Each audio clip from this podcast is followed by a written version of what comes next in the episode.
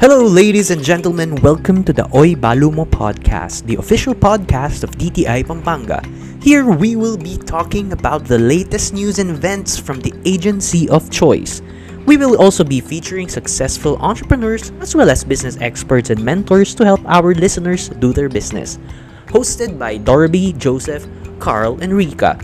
Before we begin the show, follow us on Facebook at fb.com slash dti.pampanga and join our Viber community by typing in Pampanga SMEs. That's Pampanga SMEs. Now, here are your hosts.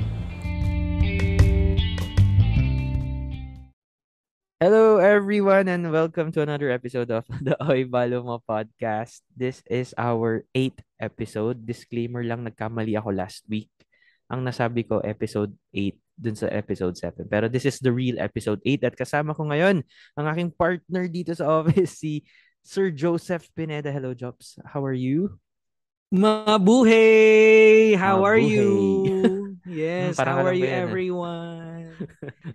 Ayan. Ayan, so Good day everyone and happy listening. Dito nato yun nga ano nasa 8th episode na tayo. Wow, parang kailan lang ano nagsimula tayo dito. Nung- Nung naglolokohan lang tayo dito tapos bigla na siyang full-blown podcast, di ba? I know and imagine even sa Apple we're already available. Oo. Congratulations. Social na tayo. Ano, meron na tayong Spotify. Nasa Apple Podcast pa tayo. Matutuwa siya na sa atin. Si Wow. Steve Jobs sa atin.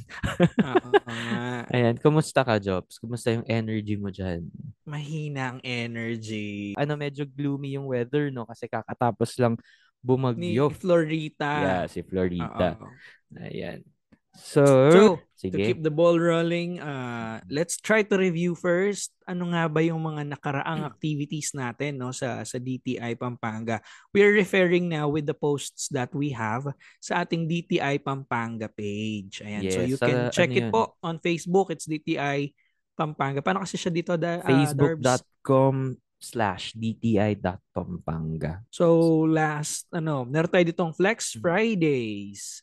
Ang sabi Kapampangans are truly artistic in nature. They can even make nature as an inspiration for their arts.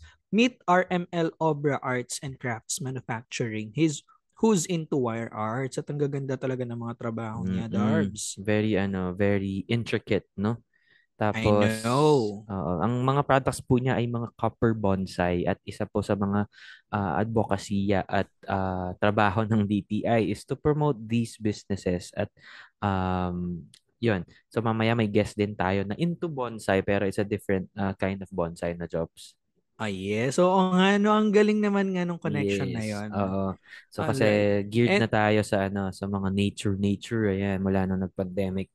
Gusto natin Oo. maganda yung nakikita natin, di ba? I know. And also, uh, eh, meron tayong shinare na post from the City of San Fernando City Yes. Information Op- Office with regard to their Mentor Me program na nagsimula noong August 16. Ayan. Tama, tama. So, ang Mentor Me program, meron siyang ah, series of modules no about uh, negosyo pag negosyo, ganyan. So, uh, it was patterned from our uh, Kapatid Mentor Me program, no. So, uh, the Exactly. LG of San Fernando replicated this program of DTI. Kaya Ang galing. Yun. Kudos, Oo syempre, nga eh. sa So, LGU San mm. Fernando. And again, our our guest later is uh, an alumni. Alumni? Anong pa, yung term? Alum, alumna. Pagka, Alum- alumna ah, of yeah. uh, First batch. KMME. First batch of KMME in Pampanga. Di ba? Galing naman lahat O ba- ng mga ano posts yung ano, connected sa An- kanya ha. Oo, kasi lahat ng DTI program, sinalihan niya. Ganyan ka-award winning yung ating guests, ma'am. Ang guest natin mamaya. oh, speaking And then of, also, meron Mhm. din siyang sinalihan. happening, happening now actually. Uh, we have a trade fair sa New Point, no? Matatapos Oh, siya yes. hanggang August 28, 28 on 2022. Sunday. I just do not know if pagka-upload natin dito available pa yung fair. Hindi na, hindi na kasi ma ah, ito ay ma- next week. I mean sa Sep- ano na, ah, next Tuesday na may papalabas. Oo, Yeah. that's 29. Ah, 30. August 30 to ma-upload. Mm-mm. Yeah. Pero nagkaroon din tayo ng trade fair recently with the municip in partnership with Municipality of Magalang or Municipality of Magalang actually Mm. coordinated with us uh, for them to have a trade fair in line with their fiesta. They celebrated their fiesta Oh. yesterday. Anong fiesta yun, Yan. Jobs? San Bartolome. Iba pa yung piyestang Camaro or same yun? Yun yun. Parang ano siya. Um, yun yung pinaka parang festival nila, Kamaru Festival. Pero ito they- yung mga they- ano, ito yung mga insekto, no? Tama ba? Yes, yes. Yung mga masasarap na insekto. Oo. Exotic. Mm-mm. Masarap yan, adobo. Adobong Camaro? Yaps. And then also uploaded din dito yung ating episode 7 ng Yes. On Second Chances for the Oy Balumo podcast. Mm, At syempre ng, ang ating BN ah, Sentiments. first episode ng BN Sentiments. Ayan.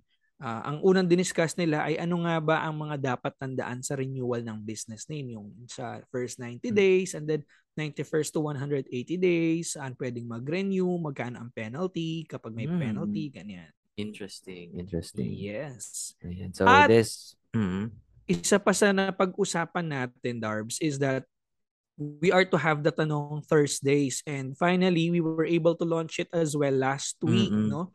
With the very beautiful poster courtesy of uh, Alpine Bonus. syempre. Ano ba tong Ayan. tanong Thursdays? Actually, Ang- isa lang yung nagtanong eh, pero hopefully sa mga susunod na mga Thursdays, may mga iba pang magtanong na jobs. At sabihin ko sa iyo, isa ang guest, ang guest natin ngayon ang sumagot doon sa isang tanong. Oo nga, na, no. na, i- na-erase sa ating tanong. Hindi ko napansin. Ganyan kagaling Hindi ko napansin. ating guest. So, ang Oo, tanong po diba? from uh, Mr. Luis Santos, uh, he is our- also our MSME uh, na from ano from Arayat, Pampanga, no, yung Natural Verde. Ang tanong niya, how is our promotion and advertisement mechanics for the Canang Central Luzon? Yun, October 26 to 30, 2022. Thank you. And how can uh, our cooperative contribute? Ayan. Ano ba yung likha ng Central Luzon Jobs? Oo nga, ano nga ba ang likha ng Central Luzon? We will be Um, discussing this later, no? So, ah ang likha ng Central Luzon, paano na, pahapyaw lang, our, our annual fair, no, Jobs? And we are it's a big big fair. And we are bouncing back sa Mega Mall after two years of uh, having it online or having it Hoy, hybrid. balo mo, Darby. May balik ta na Mega Mall. Naman, Mega Mall. Manila. Kaluwat dang panayan. Din kay katamong MSMEs yan.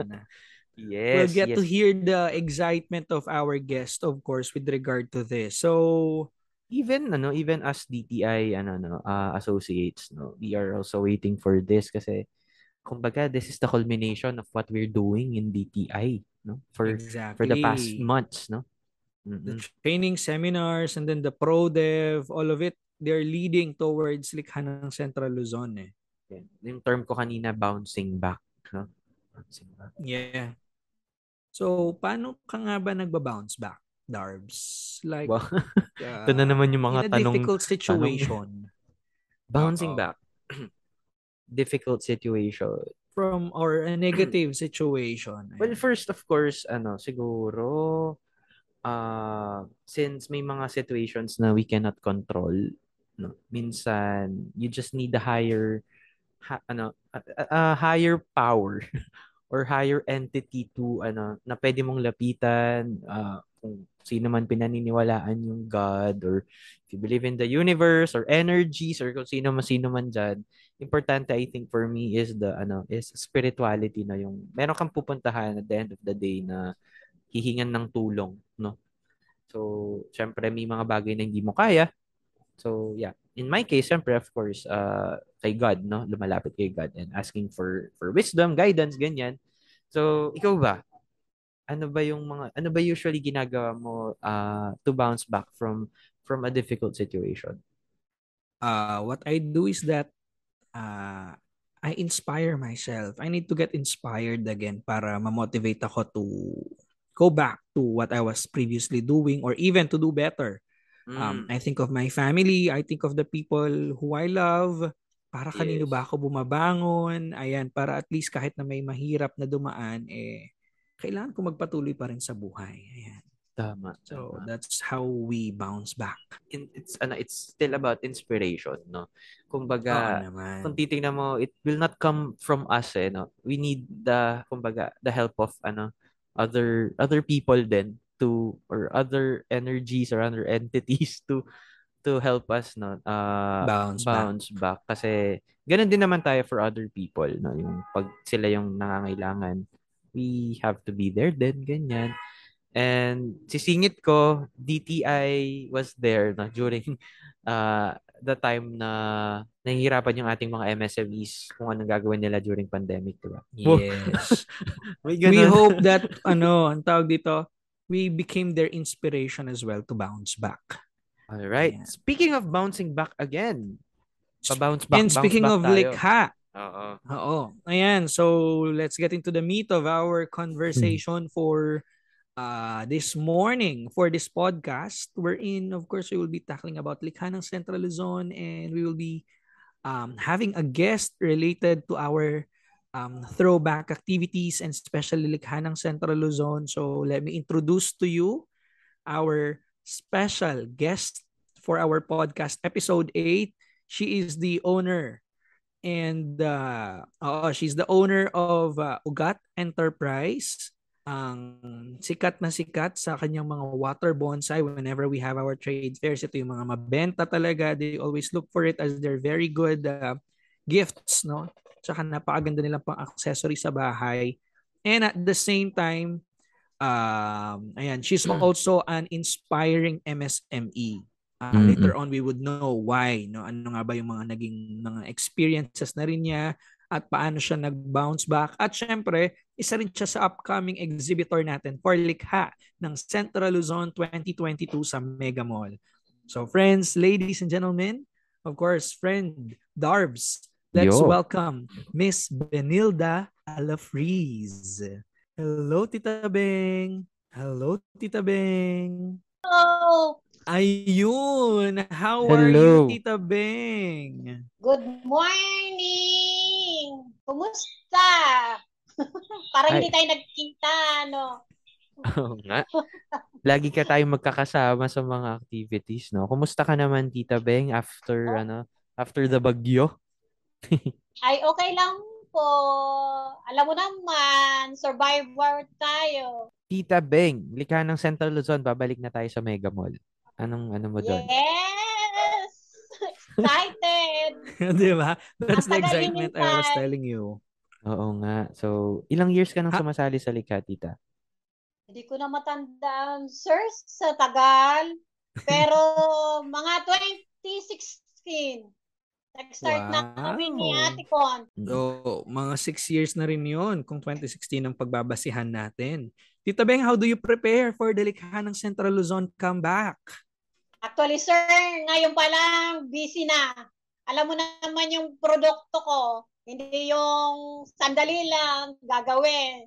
Kaya ngayon pa lang, nagpe-prepare na ako, pinapatubo, tsaka yung mga other materials, ah, inaayos. Inaayos ko na. Mm-mm. May idea na rin talaga yung mga ano natin, no? Ah, mga ano dito, audience natin or listeners kasi sinabi niya yung pagpapatubo. So si Miss Beng po ay into plants. And Ayan. they're not just po. ano, they're not just ordinary plants, no.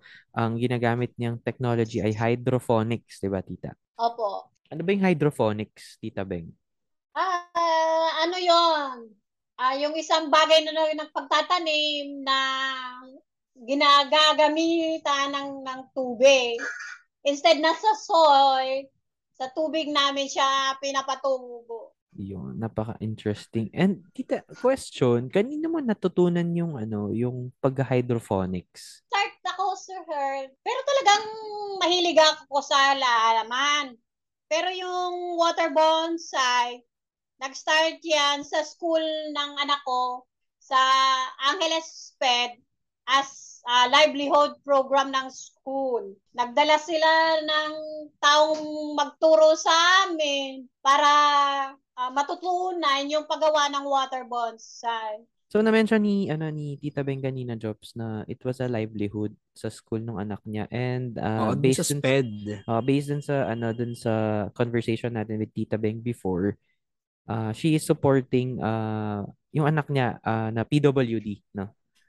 So Yes. and He is a mother of uh, ano of uh, Gran, I guess it's it's, it's Gran, right? Yes, Um, who has uh, hearing impairment. And uh, one thing ano din, one thing challenging din for for Tita Beng and yun nga, based nga din sa conversation namin before, she's also a single mother. Diba? Oh. Proud to be. Wow, Mhm. proud. Tama, tama naman. And um yung business mo ngayon, Tita, uh, the actually jobs na mention mo kanina, Ugat Garden Shop, but I think it's already Grand Garden Shop. Pinangalan na niya kay Gran yung business. Mm, Yes. Okay. Yun yung Mm. yun yung trademark lang niya yung ugat. Opo. Mm-mm. Ah, mas kilala ko sa ugat. And um she was a pioneer din actually sa ano sa mga halaman-halaman na yan, no. Ah, kasi mm ah, tapos nung nag-pandemic lalong dumami, no, Tita Beng. So, Opo. bang Oh. mm yung business ba na to yung ano mo, yung una mong experience sa negosyo? Oo, opo. Wala wala sa plano. Wala sa plano actually yung negosyo na to. Nag-start lang talaga lang siya nung nag-graduate na si Sigran sa school. So nakita ko na naman na merong potential sa market. Kaya tinuloy-tuloy ko, ko na. Paano ka nga ba na-introduce sa DTI Pampanga, Tita Beng? Ay sir, ako talaga mismo yung pumunta kay Ma'am Grace. Nasa ano pa sila noon, noon eh, yung office nila sa Nepo. Oh, si Ate Grace ng regional office. So, siya yung first Opo. point of ano mo. Opo. Ayan, hello Ate Grace, if nakikinig ka. Thank you. Thank you po. Napunta ako doon, sir, kasi naghahanap pa ako ng bazaar. Okay, Tapos bazaar or trade fairs. Mm-mm. Opo, siya na yung nagkausap ko. Tapos, nagkataon naman na meron kayo sa Walter Mark. Mm. O kaya, ah, pinatawagan ka niya sa akin kung gusto ko mag-join. Yun. So, yun, yun yung simula. And then tuloy-tuloy na rin, no? So, Opo. most uh, jobs based uh, dun sa mga previous episodes natin, ang laging point, yung first activities nila under DTI ay trade fairs. Halos lahat ng na-interview natin from Fragments Handicrafts, from uh, PH Marahuyo, from Sulu, trade fairs talaga yung parang first uh, activity na ina-attendan nila sa DTI, no? So, uh, although these are ano no provincial trade fairs lang uh, we are also preparing them for kumbaga larger uh, trade fairs including yun nga yung likha ng Central Luzon na magiging ano natin talaga na culmination of all our activities sa DTI. Yes, uh, wherein they get to have, uh, they meet bigger markets. Ayan. Tita Beng, dun sa mga previous experiences mo with Likha ng Central Luzon, paano ba ito nakatulong din sa iyo? Ay, malaki sir. Kasi ah simula nung nag- naglikha ako, parang doon ko na feel na talagang ah yun na yun. Yung, yung peak ng business ko, medyo nakilala na siya, nakakuha na ako ng malaking kliyente, na hanggang ngayon, y- yun yung mga kasama ko. Eventually, yung mga naging client ko, naging family friend ko na until now. So, nga. di- Wow. Kasi maganda sa Mega Mall talaga, sir. Yes, oo. Makakakuha ka talaga ng malaking kliyente. Although, lahat naman ng fair natin, lahat naman, nakakakuha ko ng ano, kagaya nung sa SMT natin, meron naman. Pero iba kasi yung ambience doon sa Mega Mall sa sinalika ng Central Luzon eh. Yes. Talagang doon, maano mo talaga. Tsaka malalaman mo kung talagang ah, maganda ba yung produkto mo, ah, kikita ka ba doon, yung yung depende kasi sa client din eh kung na-appreciate nila eh eventually naman ah maging naging maganda naman yung outcome ng aking produkto sa Mega Mall sa Likha. Tama. Actually, the reason bakit natin dinadala sa Manila yung likha ng Central Luzon, of course, aside dun sa, dun yung ano natin, ah, kumbaga business district ng Pilipinas, no? Uh, doon tayo nakakakuha ng mga ano mga industriya ano uh, institutional buyers. Jobs ano ba yung institutional buyers para sa ating mga audience? Baka hindi nila maintindihan. Ano ba tong institutional buyers na to? Yung mga institutional buyers, yan yung mga ano, yan yung mga malakihang mga institutions, parang continuous yung kanilang pag-support sa ating mga exhibitors. I mean, when they mm. order, um, when, when they buy, it's not, actually, minsan hindi man siya on the spot eh. What Mm-mm. they do is, ang ginagawa nila mga negotiations, Mm-mm. under negotiations, at saka mga booked orders ang ginagawa nila kasi malakihan, maramihan, at magiging tuloy-tuloy. Yes, yun, so, yung, yun, yung, yun yung root word doon, yung tuloy-tuloy, uh, regular buyers.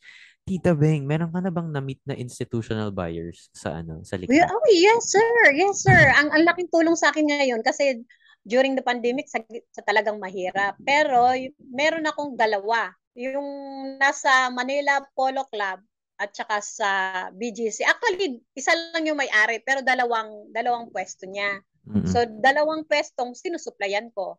Regular 'yon. Mm. Imagine, Job. Until now, until saan now. Ba, saang ano uh, area, saang location yung mga sinusupplyan mo? Sa harap, sa harap mismo ng ano ba yung area niya sa BGC kasi sa labas tagig. lang siya outdoor halos Basta sa Tagig no Jobs Tagig Tagig po sa Imagine, Tagig I'm I'm so impressed kasi Jobs 'di ba from from a business na hindi niya pinlano and it was just a livelihood program ng school ng anak niya nakaabot siya sa Tagig supplying a regular market. Yun yung magic. I mean, I don't want to hard, ano, no, I want to oversell DTI, no, yung mga programa natin. Pero yun yung magic kasi ng work natin. Well, work, sa work to, no. Ito yung magic niya na nakikita mo yung growth nung isang negosyante from, let we can say nothing, from zero talaga to someone na, ano, na makikita mo na siya sa mga places na hindi mo ina-expect na makikita mo na siya. Ganun. Yes. So, most likely, may mga chances pa nga na pag nasa hotel tayo, baka biglang makita natin ang mga um, glasses at saka mga water bonsai ni Tita Beng. Ginagamit sila Totoo. mga mm-hmm. yes, hopefully no? po. Sana po, hopefully. But of course, Lagi naman more... positive po eh. Tama, tama. Pero more than more than naman the assistance of the government and DTI, of course, it's still dun sa ano, din sa entrepreneur mismo kung gaano siya Oo naman. Kung gaano siya ka-interested or kagaano pwedeng interested and gaano siya kasipag kung paano niya yes, persistent. Yes, oo. Lalo na yung motivation. Ba, ano bang motivation mo, Tita Beng? Why uh, tinutuloy-tuloy mo tong negosyo mo? Eh, siguro, sir, dahil sa sa family. First, yung family. Pero yung ano talaga, sir, nag enjoy kasi ako sa ginagawa ko. Yung bang, yes, uh, actually, hindi naman talaga lahat ng ano business lang eh. Hindi naman mm-hmm. about money. Pero yung yung circulation of friends, yung namimit mong people, parang naka ano yon sa buhay ko. Yung isa yung sa dahilan bakit lumalaban ka. Wow. Gan ganun lang ano ko, yung negosyo siya pero at the end of the day, nag enjoy ka rin, di ba? Tama.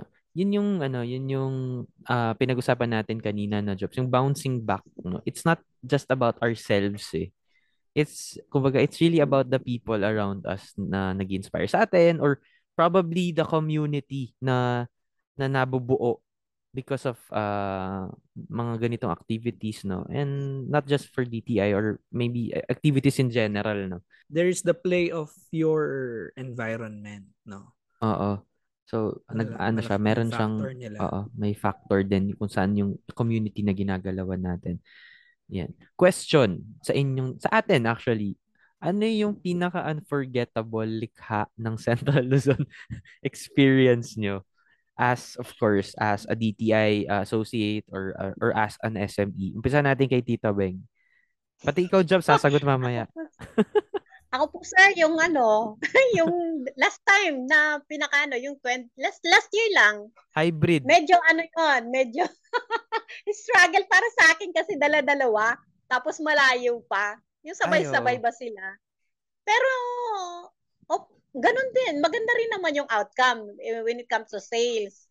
Pero nahirapan lang ako doon sa time.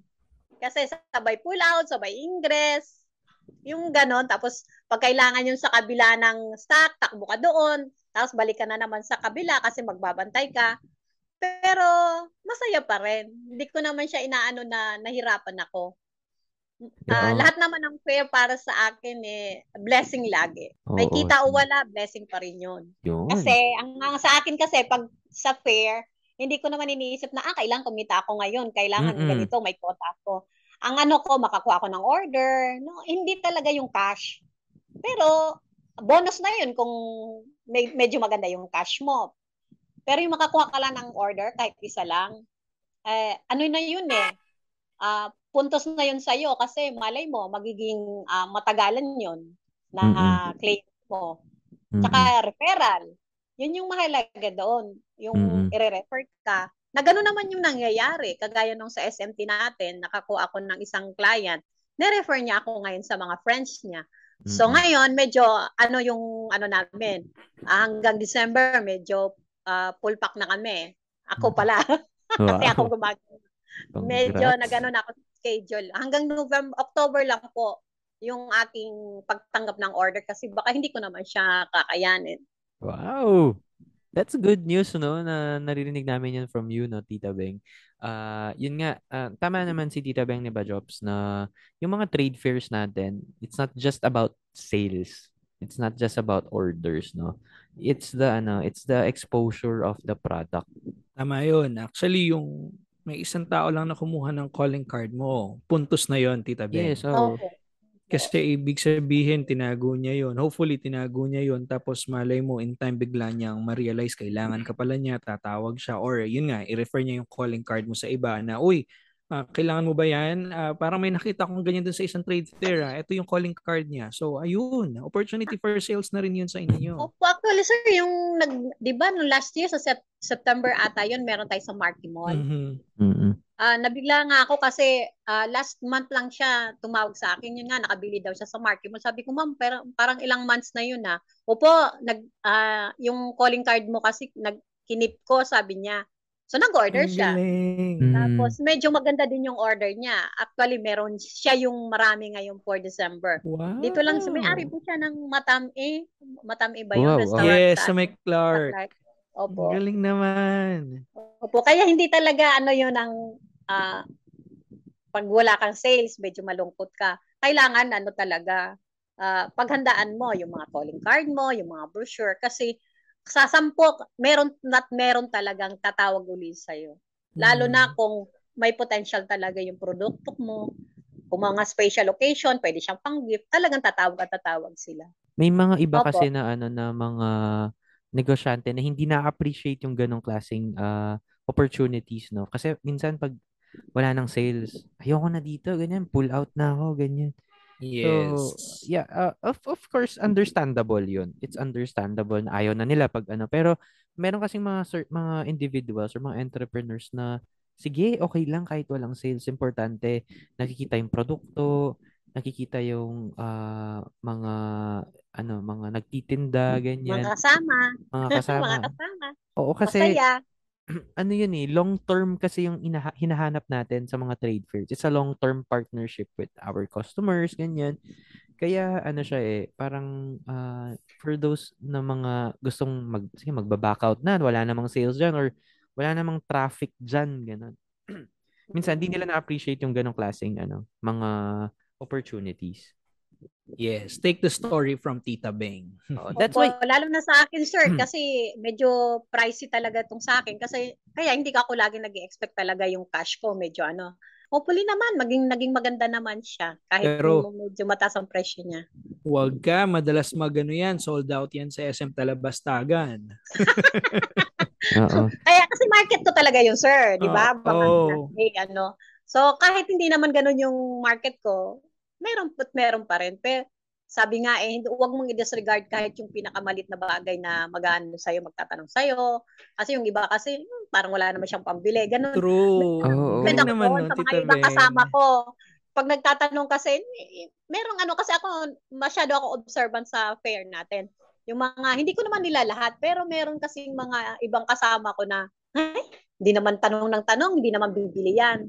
Kaya medyo na-offend ako sa sarili ko kasi sabi ko, ay, wag naman ganun, malay mo, may kakilala siya, ire-refer ka niya. Tama. Lagi ko silang sinasabihan ng ganun. Pag ganyan, i-entertain nyo lahat, wag ho kayong mamimili. Kasi eventually, mag, baka ma, yan ang magiging malaking kliyente nyo. Not galing dis- naman ah, nun. Do not discriminate. Na, ano yan? Something new for me yun, no? Yung wag ka mag-discriminate ng customers na dumadaan sa mga ano niyo, mga exhibit niyo. And this is the reason Yeah. why si Tita Beng ang na-invite natin for this specific episode kasi yung very positive siya when it comes to trade fair, no? With or without sales, uh, or may mga delays. Kumbaga, it's easy to work with her during uh, during trade fairs. Iba, Jobs. Anyway, ikaw, Jobs, Exactly. what's your most unforgettable likha ng Central Luzon experience? Sure ka, gusto mong marinig. Baliw. Wag yung mga wag yung mga ano, wag, wag yung mga conflicts natin during likha. Actually, that's, puyat. that's it. Hindi, Tita Beng, alam mo ba, yung first, if not Oy. mistaken, that's the first rate likha ng Central Luzon ko sa ano, sa, sa, Glorieta. hindi sa Mega Mall. Glorieta. Sa Glorieta, oo, ay, may isang tao dyan na galit sa akin. hindi ako kinausap, Tita Beng, promise. Kaya unforgettable yun sa akin. Pero ano sir, speaking of lika, yung sa Glorieta pa tayo, Oo. talagang mas ma, mas challenging siya kasi 'di ba sir, naranasan natin yung uuwi lang tayo, ma magbihes, tapos larga na naman. yes. Pero Yun yung reason. Pagod na pagod din. Nakakapagod yun. Nakakapagod yun. Kaya, well, syempre, di ba, tao ka lang naman minsan. Nakawala ka sa mood. Tapos, parang, ano, so super pagod. Ang bilang, kasi bilang mga, ano naman, bilang mga DTI employees naman na nag-organize ng trade fairs, minsan nakakalimutan na, na, na yung mga, na ng mga, ano, na tao din kami. Napapagod din Oh. kami yung nag-organize. Ba't may mga pa-disclaimer kang bigla ngayon, O, boss? syempre. Hindi, kwento ko lang kasi, Tita Beng. Ang nangyari kasi nun, eh, ang, ang, sa akin kasi, um, I take it as an opportunity yung, yung every likha na ano, um, excited ako kasi nakakapag-host ako since the first year of me being at DTI, na-expose ako sa likha ng Central Luzon, kaagad nakapag-host ako doon sa, ayun nga, doon sa Glorieta, and then nagtuloy-tuloy na yun. And then, so during that period sa Glorieta, after kong nag-host, I was not aware of my ano, it, it was my error naman. I was not aware of my schedule na meron pa pala akong ano, schedule ng after um parang afternoon session till evening magko-closing ako sa ano, sa ang tawag dito sa Warehouse yata. sa bodega, yes. Sa warehouse, mag-warehousing pa pala ako.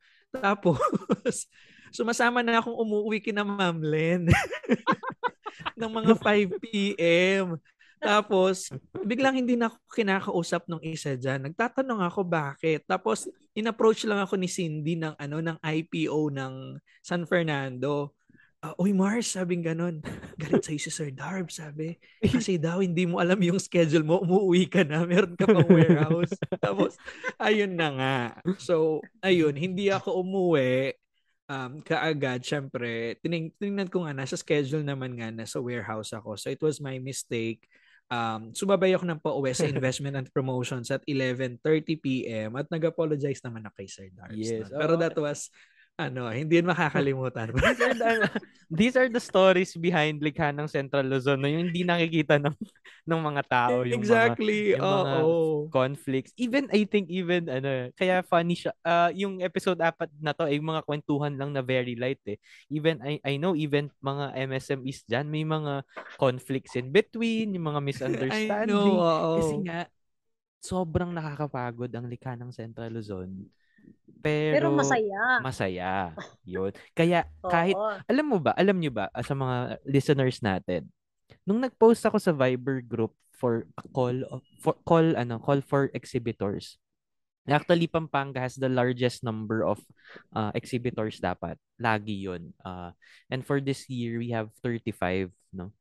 So, nung pinost ko yan sa ano, sa Viber group, automatic in just two days, Tita Beng, two days lang, nakompleto ko yung 35 exhibitors.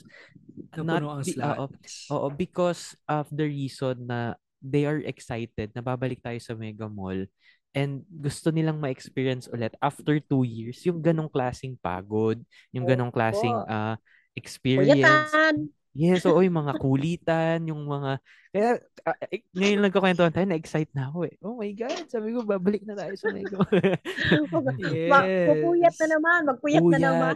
Walang tulog. Yung mga magagandang puyat, Tita Beng. Mm-mm. Oo. Namimiss ko nga si Ate Con. Actually, si Ate Con talaga yung, di ba sir, yung kasabay Oo, ko talaga. Yes. Yung experience namin ni Tita Con, naalala ko Uh, mga audi- si Tita Con po ay isa, isa rin sa mga MSMEs natin.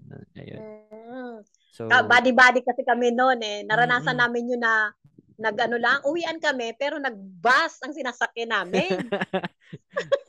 Oo nga. Di ba, tapos, ganun kami ka, ano, porsigido talaga.